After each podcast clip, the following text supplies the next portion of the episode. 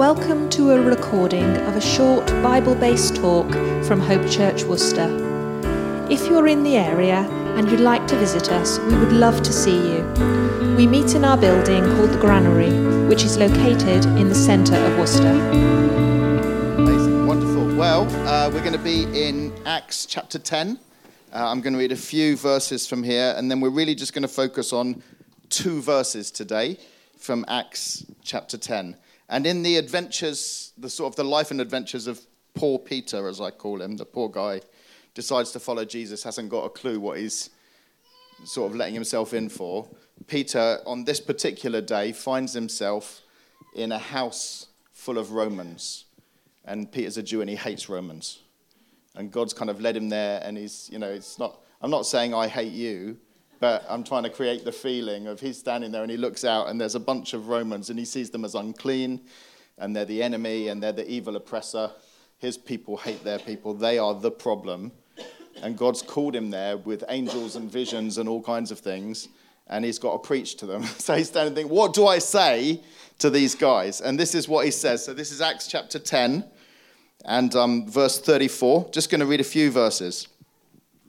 So Peter opened his mouth and said, Truly I understand that God shows no partiality. That's a polite way of saying, I don't like you, but apparently God does. right? But in every nation, anyone who fears him and does what is right is acceptable to him. As for the word that he sent to Israel, preaching good news of peace through Jesus Christ, he is Lord of all. He's a bit of a Pentecostal, isn't he? Through Jesus Christ, he's Lord of all, amen. And then he carries on. You yourselves know what happened throughout all Judea, beginning from Galilee after the baptism that John proclaimed, how God anointed Jesus of Nazareth with the Holy Spirit and with power. And he went about doing good and healing all who were oppressed by the devil, for God was with him. So now he's, he's getting into storyteller mode, and he's like, God anointed Jesus. And Jesus started going around and doing good and healing people. And then he says, And we are witnesses of all that he did, both in the country of the Jews and in Jerusalem. They put him to death by hanging him on a tree. But God raised him on the third day and made him to appear, not to all the people, but to us who had been chosen by God as witnesses who ate and drank with him after he rose from the dead. And he commanded us to preach to the people and to testify that he's the one appointed by God to be judge of the living and the dead. To him, all the prophets bear witness that everyone who believes in him receives forgiveness of sins through his name.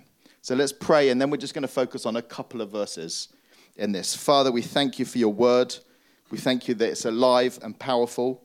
We thank you that this story is our story. And we pray, come, Holy Spirit, and be our teacher. Please, Holy Spirit, open our hearts, speak to each one of us. I thank you that with Elijah, you didn't speak to him through the earthquake and the wind and the fire and the dramatic stuff, but it was just your little voice and your normal way that you speak to people.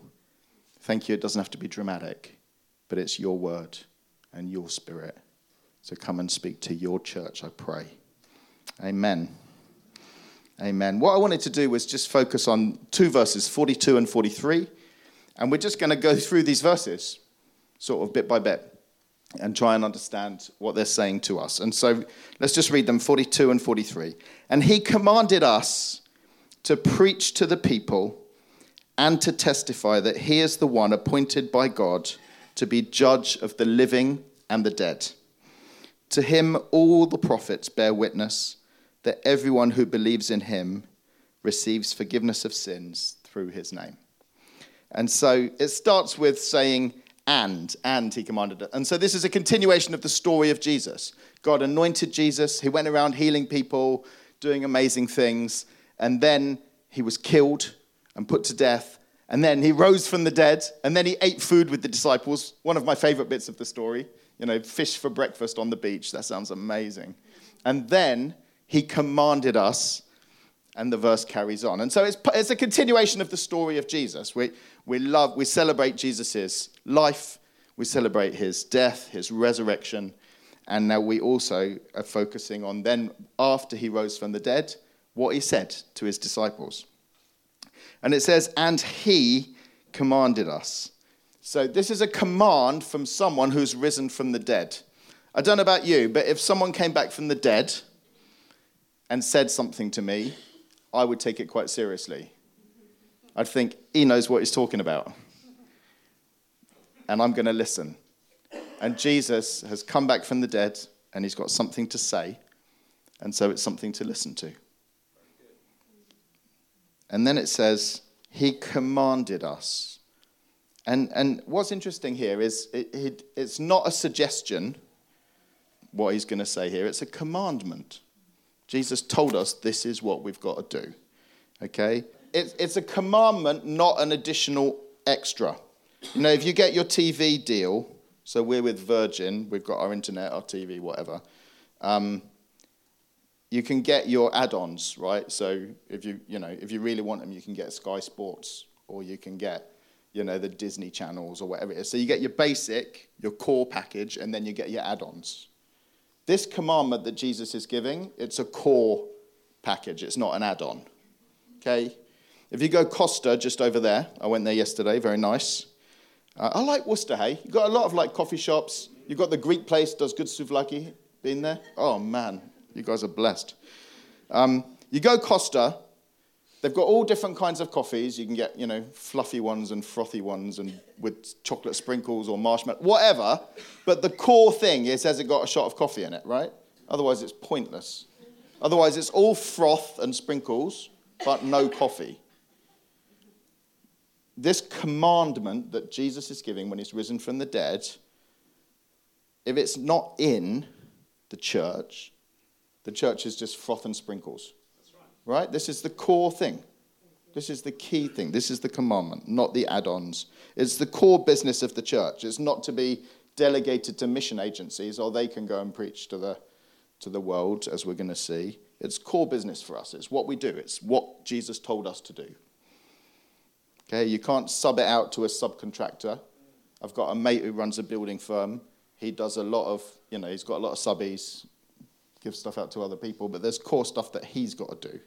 And if he doesn't do those things and it goes wrong, it's on him. It's his responsibility. This is core business. As a dad, I have core business.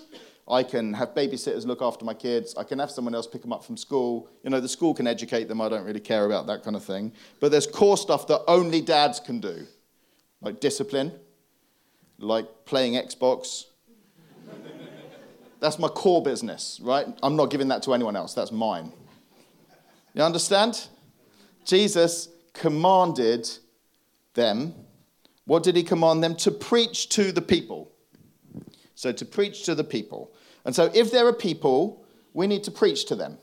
This is the core business. That's the, that's the coffee in the coffee. And so, if you just imagine that you are the world, I don't want you to sing it, we are the world, but you are the world, okay? The world's population today is a third Christians. So you lot are a third, okay? You're the Christians. Give us a wave, look saved and happy. There we go. The world population today, did I pick the wrong bit of the room? Sorry, guys. The world population today, a third of you are Christians people who trust Jesus, people who read the Bible, a third of people in the world. That's a, that's a lot of people, right? This is a big faith we're part of. A third of people in the world today aren't necessarily Christians, but they live within sound of the gospel. So they live in countries or places where if they wanted to go to church, they could. There's a chance that they could meet a Christian. So it's like the people in Worcester who aren't Christians, but they could have the opportunity because they could come and find you guys right here. Yeah? So they're not Christians, but they've got the opportunity of encountering the gospel if they wanted to. The third third of the world today, give me a wave, you guys, are people who have no opportunity to encounter the gospel because they live in countries where there are like almost no churches, almost no Christians. So if this guy woke up in the morning and had a dream and thought, oh, I want to go and find out about Jesus because I had a dream about him, he wouldn't know where to go. Because in his country, it, th- there's not a lot of churches. In his city, there probably is no Christians. In his language, there might not even be a Bible. Do you understand? So the world is a third, a third, a third. Now, when we're told to preach to all the people, preaching to this lot is easy. That's what I'm doing right now, right? I'm preaching to the choir. You're the church. We could do that, tick, easy. Preaching to this lot, you guys are doing. You're right here. You're in the middle of Worcester. You've got all your community stuff going on. You run alpha courses. You talk to your friends at the school gate. You're sharing with your mates at work. You know, you're, you're fully engaged in preaching with your life, with how you live every day to the town of Worcester. So this is happening. What you've been doing in, in Uganda with Emmanuel for 30 years is he's preaching to his people, and you guys have been supporting, training, equipping leaders, being a blessing so that he can bring the gospel in Uganda in this space, right? What we're talking about is unreached spaces. So sending people to places where there are almost no Christians and almost no churches. And that's part of our responsibility too. That's what Jesus is asking us to do here. And he says, He commanded us to preach to the people and, what's the next bit of the verse? To be a witness. Um, so, what's a witness? It's pretty simple. In court, anyone ever had to sit in court? I won't ask why or which side of the court you were sitting on. Um, but if you, if you have to be a witness in court, what they want you to do is just say what you saw. So don't embezzle, don't speculate, don't go, I saw this and I, th- you know, I saw him carrying a bag at night and I think it was a body. No, just tell him what you saw, okay? Don't interpret, don't be fluffy, don't, don't be fancy, just say what you saw. And actually, that's what Jesus is asking us to do. When he says, I want you to be a witness, my witnesses, you, you see what Jesus has done in your life, you see what he's done for you, and you tell people. You know, like the blind guy that gets healed and he says, Look, I don't know a lot, but I know I was blind and now I see and they're asking him all these complicated questions. He's like, sorry, I don't know. I'm just gonna, I'm just gonna say what I saw. That's what you've asked me to do. I was blind and now I see. And we've all got something, haven't we, in our lives that we can witness to Jesus about.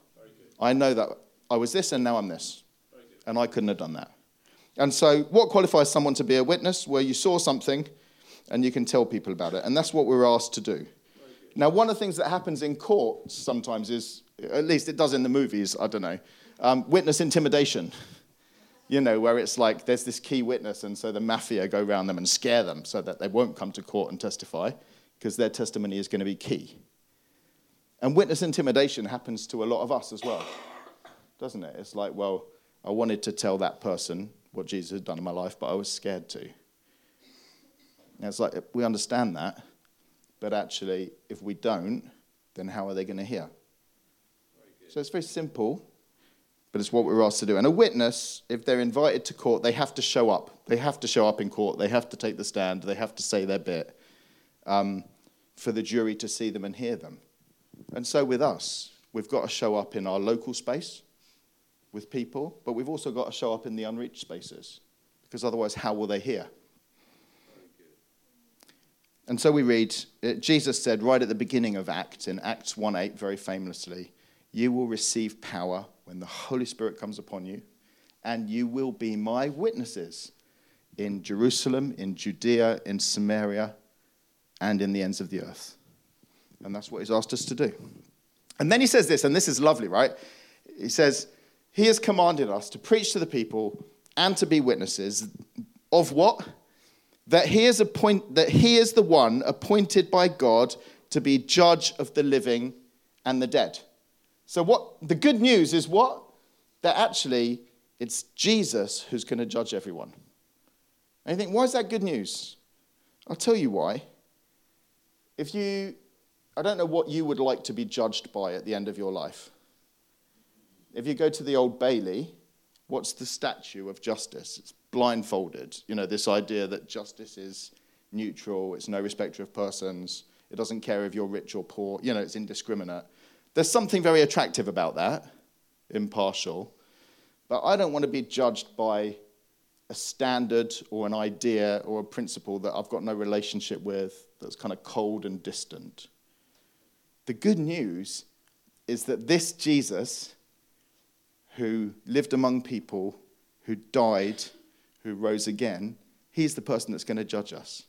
This Jesus who we've been singing to, praying to, building our lives on, walking with, this Jesus who I know, who I talk to every morning, he is going to be the judge of the living and the dead.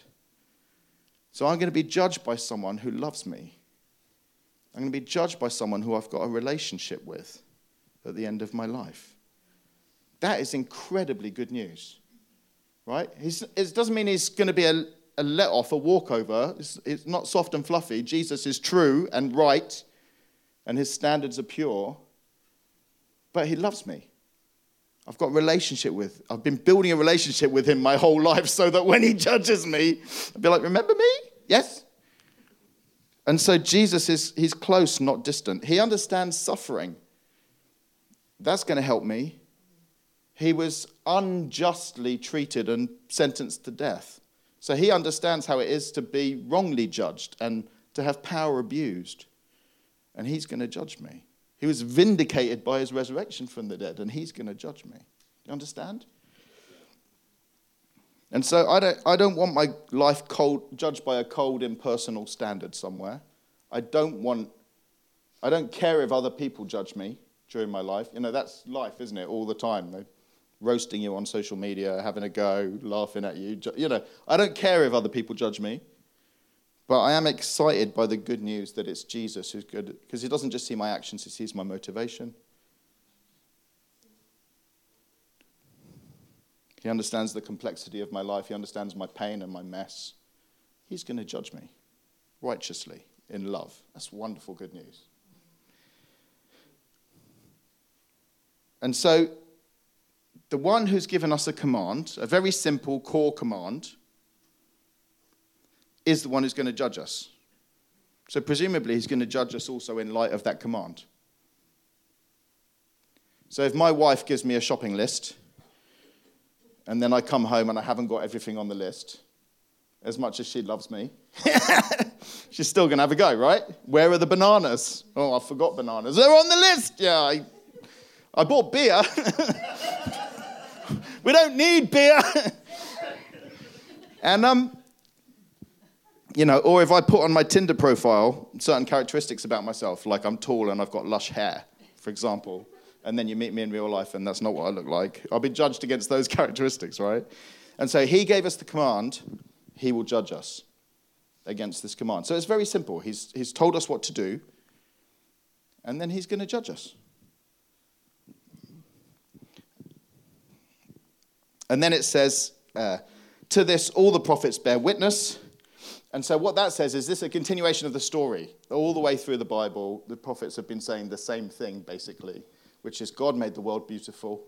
We broke it through our sin. We, we broke our relationship with God. We broke our relationships with each other. We brought the mess and the pain. It's because of us. And, um, but, but God chose a particular guy, Abraham, and said, I'm going to bless you, and through you, the whole world's going to be blessed. And that's what Abraham was supposed to do. And through him, you have the people of Israel. And the prophets keep coming, and they keep saying the same thing. The blessing isn't just for you, it's for all the nations. And why does, why does it say all the prophets had to say this? Because for some reason it kept not happening. You know, in every generation, the prophets had to remind them hey, Israel, it's not just for you, it's for all the nations. And actually, in every generation of the Christian centuries since Jesus, we still have to keep reminding ourselves church is not just about us, church is about the people out here and church is about the people over there. So who's going to go? And in every generation, we have to remind our people, and that's what we feel particularly called to do at the moment across our New Frontiers family. Just keeping the unreached on the agenda. Who will go? Yes, we go in our local space, but who's going to go? Like you say, it's expensive, it's slow, it's boring. We send our best people to the hardest places. So we've just sent my closest friends to another country. I really miss them. Christmas was hard without them, but they're there now. And we're going to keep doing that because we've got to send our best people to the hardest places.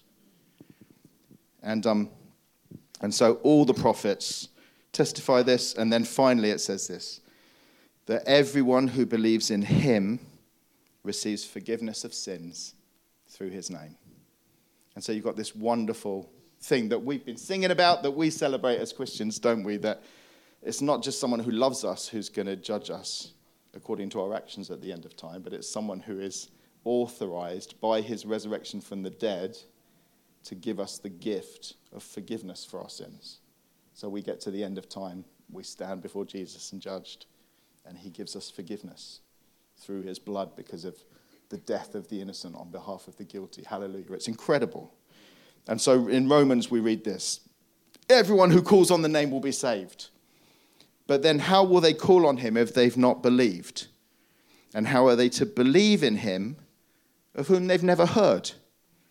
And how are they going to hear without someone preaching? And how are they going to preach unless they're sent? And so we need to send so that they can go and preach in this space to people that have never had the opportunity to hear about Jesus. And as a church, you know, if you fire a cannon, right? If you're firing a cannonball, where do, where's the where do you light the fire, the gunpowder? It's, it's in the cannon. So, as a church, if you're going to send these guys and fire them, they need to be shiny and smooth. But you guys need to have the fire the explosion. Or if you're playing that game where you've got a hairdryer and a ping pong ball and you're trying to keep the ping pong ball up with your hairdryer. Yeah, it's the hairdryer that's got to keep blowing. If you turn the hot air off, the ping pong ball falls down. And if we're going to keep these guys in play for a long period of time, it's you guys that need to be hot. So, and then there'll be others that go. And because you'll be good at it and you'll have done it well with these guys and you'll send other people and other people. And that's what, that's what we're believing will happen. And so, be part of this journey with them. Be an amazing sending church. Be a sending church that's worthy of them. Pray, give sacrificially, support, cheer them on, love them, have them in your hearts. For some of you, and I, I was thinking it's even some of the younger people, these guys are going to be how you learn to pray.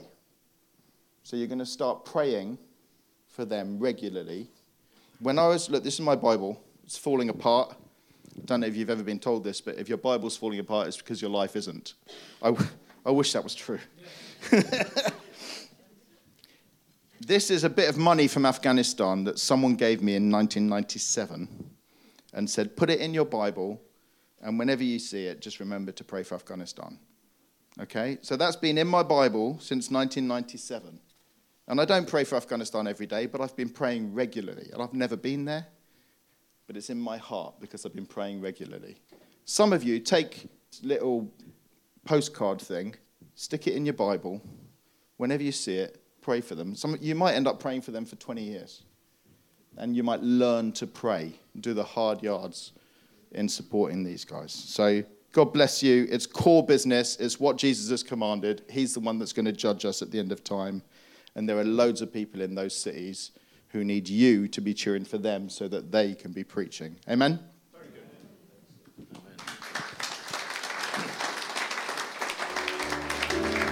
We hope you enjoyed the talk.